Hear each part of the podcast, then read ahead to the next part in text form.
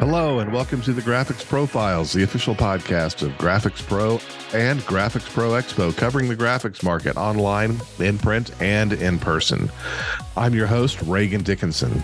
Our guest for episode fifty-three is John Tarn, president of Xtreme Marketing in Pilot Mountain, North Carolina, a full-service graphics production company that does event marketing, signage, wraps, laser engraving, custom apparel, and a lot more.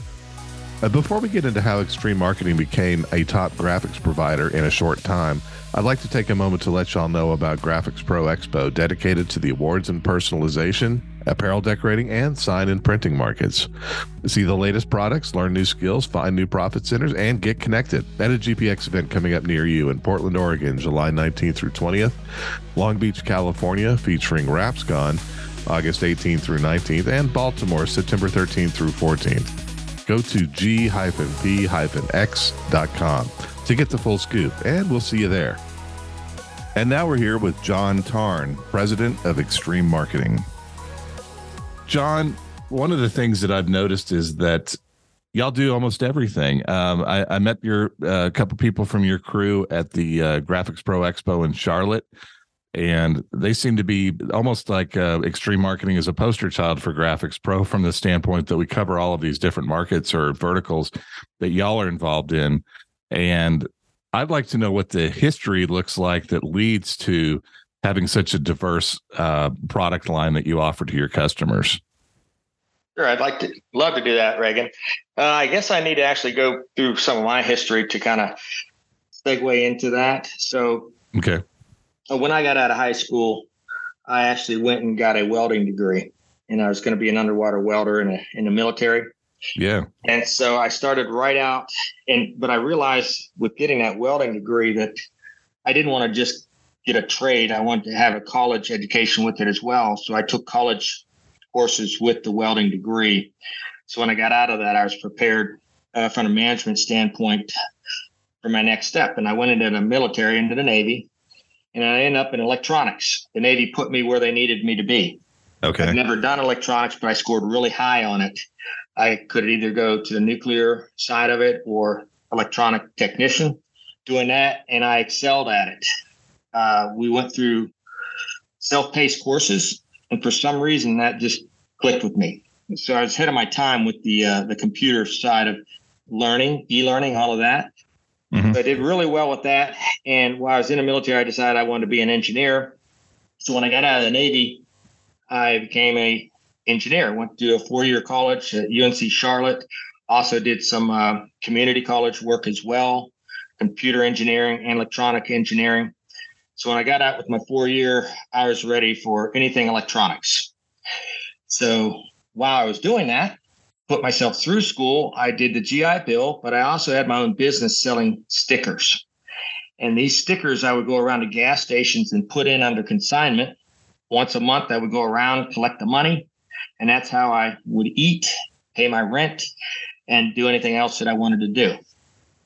So once I graduated, I got hired on with a company that contracted into the P G A Tour. And through that, I ended up doing the worldwide logistics and technical support for the P G A Tour. So okay. There was a lot of R and D with that. I brought out one of the first wireless systems out uh, out on tour, which saved hundreds of thousands of man hours. So R and D was in my blood. Uh, from there, we I started my own company in two thousand one called Golf Sticker Incorporated. And Golf Sticker Incorporated was created to create golf stickers right. for events and okay. for tournaments, for country clubs, okay? okay? So they could brand. So I did that. In two thousand five, we became a licensee for the P G A Tour to do golf stickers for them. And that's where I found out that cash flow is king. Uh, our first uh, month in business, we did about between forty thousand dollars and sixty thousand dollars. And I thought I had hit the big time. Yeah. What I didn't realize was you got to have margin. I didn't have enough margin to just keep uh, the cash going and, and buy new products. So I ended up having to go drive a truck, uh, eighteen-wheeler. So I started driving an eighteen-wheeler. I kept the business going while I was doing that. and kept learning about business uh, management as I was going. In two thousand nine, we rebranded the company to Xtreme Marketing. Okay. With an X, with an X, no E in the front.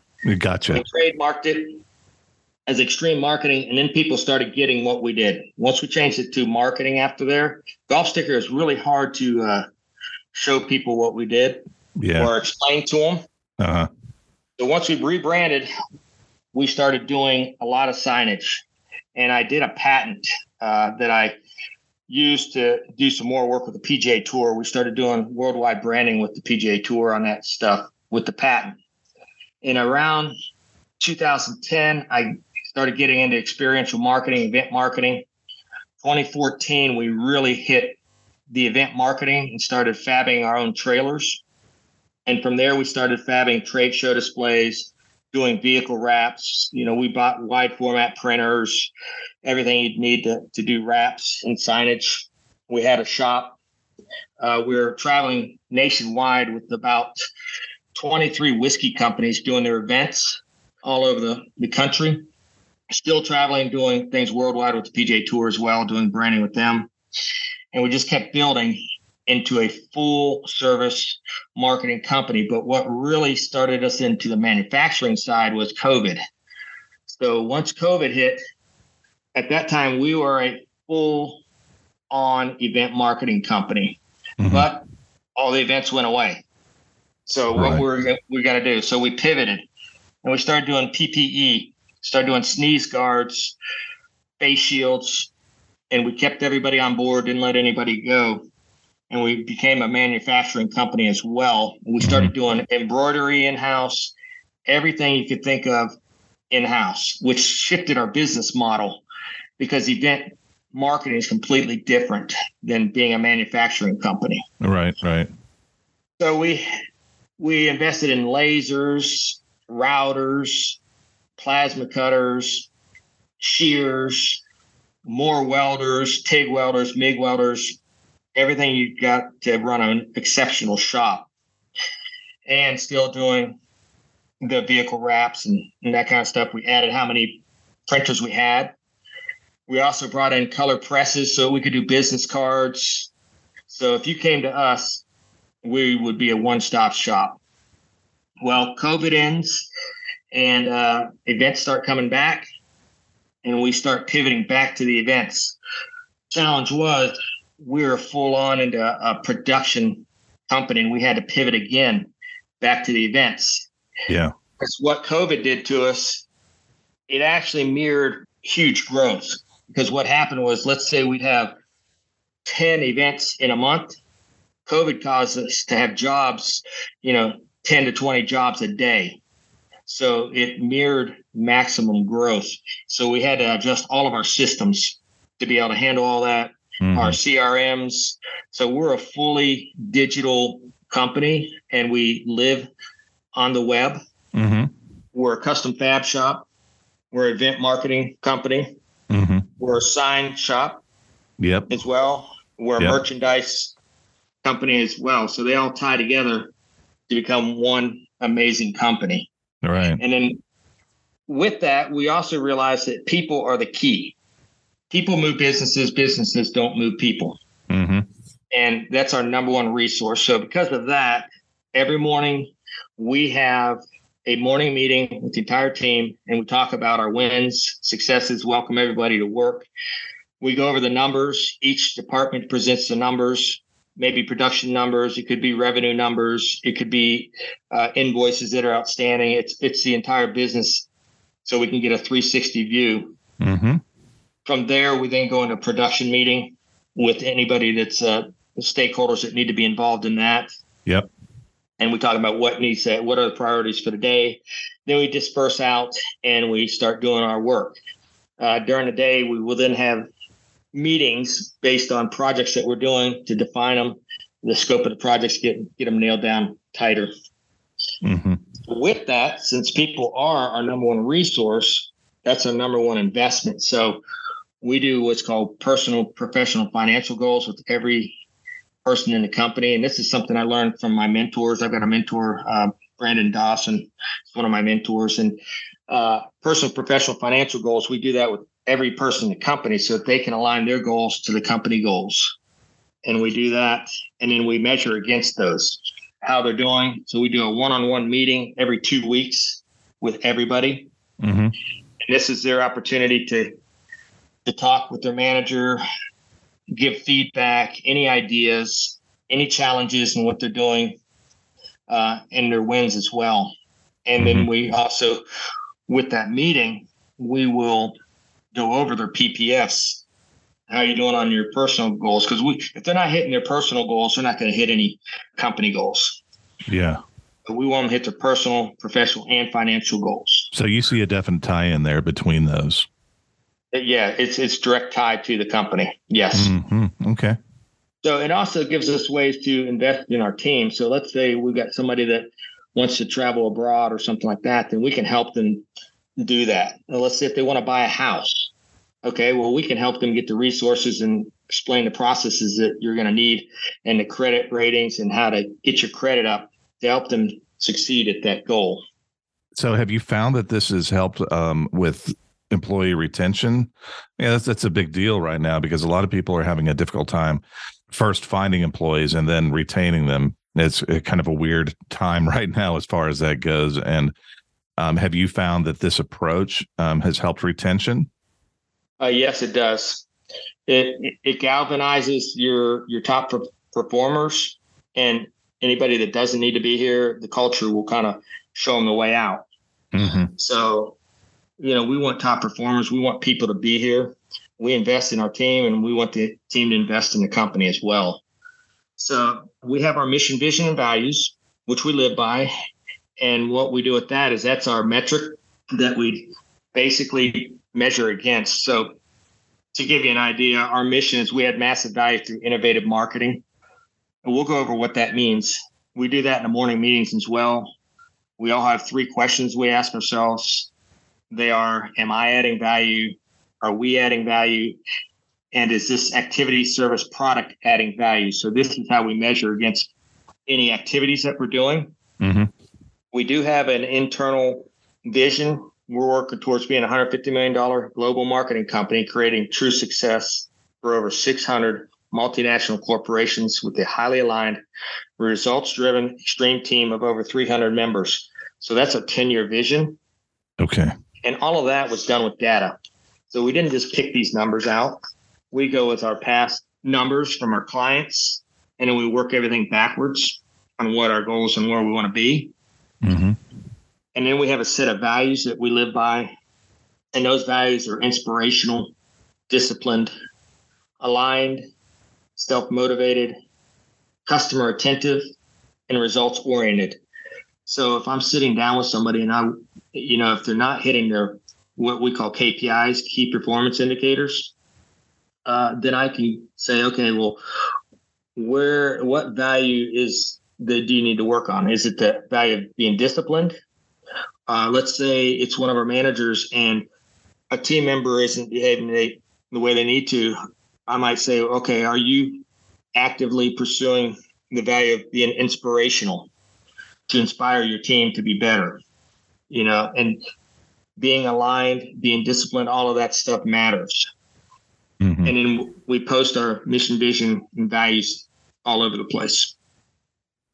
Where do you stand right now on that ten-year journey? Um, you, you mentioned specific numbers that you, you say is based on the data. Um, so where do you stand right now in that uh, in that goal, in that vision?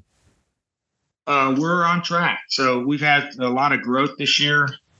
And because of this growth, this massive growth we've been having is cash flow. You know, the, the number one thing I've learned in business is you've got to have your cash flow right. It doesn't matter how much money you make because that's that's just a vanity metric. Okay. And then your profit is actually your sanity. Yeah. So you got to actually be making a profit. But even if you're making a profit, if you don't have the right cash flow, your business can fail. That's how these billion-dollar companies fail. And people wonder why, well, how could they fail? Well, if the cash flow doesn't match up, you're done. Yeah. So, you know, this is a, a lesson I've had to learn the hard way, which I think every business owner ends up learning the hard way. because it just doesn't make sense. When you're starting out, you think, yeah, oh, I just need a lot of revenue. Not the case. You got to match out that cash flow every month. It's good. You got to be mapping it out. Okay. And this all kind of goes back to what you were telling me earlier when you had the sticker company and you were driving an eighteen wheeler, there was a, there was definitely a margin issue, and that affects cash flow, et cetera. So how did you turn that margin issue around? Does it have something to do with the the meetings that you have and being transparent with the employees and making sure everybody um, is accountable and on goal? Was that kind of the solution for you to take care of margins and cash flow, or at least an yeah. important component of that, right? Yeah, well, actually, the answer is all of the above. So yeah, our labor is the biggest uh, number that we have. Mm-hmm. So getting that to efficiency. So what we, we went out there and we found out what's the, the labor percentage of labor for revenue on a normal sign company, event company. And then that gave us a number to start shooting for. You know, are we too high? Are we too low on our percentage of labor to revenue? And matching that up better, because if you get too much labor to it, there's a lot of things that can be happening. One, you can be really inefficient if your labor costs are really high up there, and you may not be pushing stuff through your shop or through your production fast enough. If you speed up how fast you move your stuff through production, then that starts bringing that labor percentage down. So you got to look at the numbers. That's uh, that's the other big takeaway. You've got to know your numbers, and you've got to be looking at those numbers for trends of them getting out of whack. And uh, the good thing about looking at your P and L's, profit and loss statement, is you can start seeing these things. So you can start doing a percentage of labor to revenue and see how efficient you are, because that's really all that is. It's just a measurement of your efficiency. Yeah. Just like profit, it's a measure of your efficiency. So once we realized that, we changed some things like the gross margin on, on what we're doing with our products.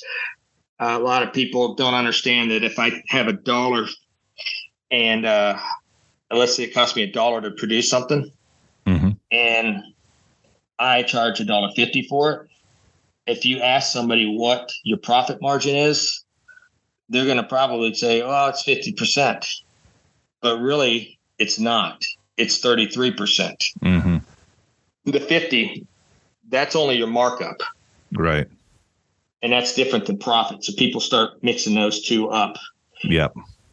And then the other thing is the cash flow matters, because let's say I'm selling something, and at the bottom line, let's say for easy math, it's dropping down. I'm getting ten percent profit margin on that. Well, let's say I charge fifty percent up front to supposedly cover my materials. Mm-hmm. Well, if you don't get paid in a timely manner, and it's sixty days till they pay you, you are actually holding that difference, that forty percent difference. Does that make sense? So yes, you got sir. your fifty percent that you got down. Now you got yeah. forty percent that's not covered. Mm-hmm. That's your labor. That's everything else. That's your overhead, everything else in there. If you don't get paid for another sixty days, you're holding forty percent. So the first thing we did is realize that we needed to get money up front, because when we're dealing with all these high dollar projects and signs, you better at least get fifty. But then the second lesson was fifty percent isn't fifty percent. Yeah, everyone thinks, oh, yeah, well, if we, we end up not finishing, you know, because the customer says they don't want the project anymore, our fifty percent will cover us. That's not true. So you got to be looking at all the numbers. All that, that forty percent gap that's right there can kill your business. So you got to be prepared for that. And there's different ways to prepare for that. One is either getting all your money up front. Uh, it's also having reserves, lines of credits, that kind of stuff. So for for your dips in your cash flow. Mm-hmm. Is that what you're doing then? Are you doing, is that an all of the above type situation as well? Um, I'm, I'm sure that it's very difficult to get payment right up front, or are you kind of chipping away at that? You know, because most businesses, um, you know, they, they get paid within sixty to ninety days, essentially. Are you trying to chip away at that and make it more upfront? Well, we have. So really oh. it's a mind, it's a mindset. Okay. It's a mindset. So everybody says, oh, well, you can't do that. It's yeah. industry standard. And then I ask, well, why? Right. Yeah. You know, why can't I do this? I mean, yeah. I mean, it's really communication. So you communicate to your client, your customer, what it takes to do the project. And once they understand, it's an easy change. Uh, it's just, you have to put a stake in the ground and say, this is the way we're going to do business. Okay. Instead of listening to everybody else that this can or cannot be done. Yeah. You gotta, you gotta look at on, on your own, look at the data. How do you bring those margins up? Because, you know, a lot of people who have graphic shops, uh, they probably struggle with that. And, and, you know, maybe it's in particular uh, product lines that they have that they're like, man, my margins are so razor thin here. How do I get those up? Yeah. You got to add more value. So value comes from different ways. I mean, it comes from speed. Uh, the price is actually a value as well. So okay. if I'm not charging a uh, high enough number, your customer's going to look at that number and it actually has a value in it. So there's a study they did with, and you probably heard this, uh, they had wine, three bottles of wine, and they went in there and they presented it to some people for tastings, and they tasted the low cost wine, the medium cost, and there was one that was really high, and they had a taste test. Everybody perceived that high value wine as far superior. The thing was, it was all the exact same wine in the bottles. The only thing that was different was the price. So the price, that showed that price has a value in and of itself. So don't be afraid to charge a better price. So, you know, don't race to the bottom. In other words, we don't compete on price.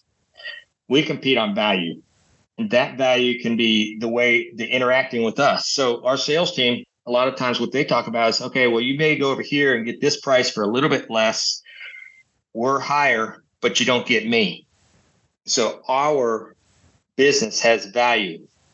So however we do business. So it could be our systems. It could be the time that we save.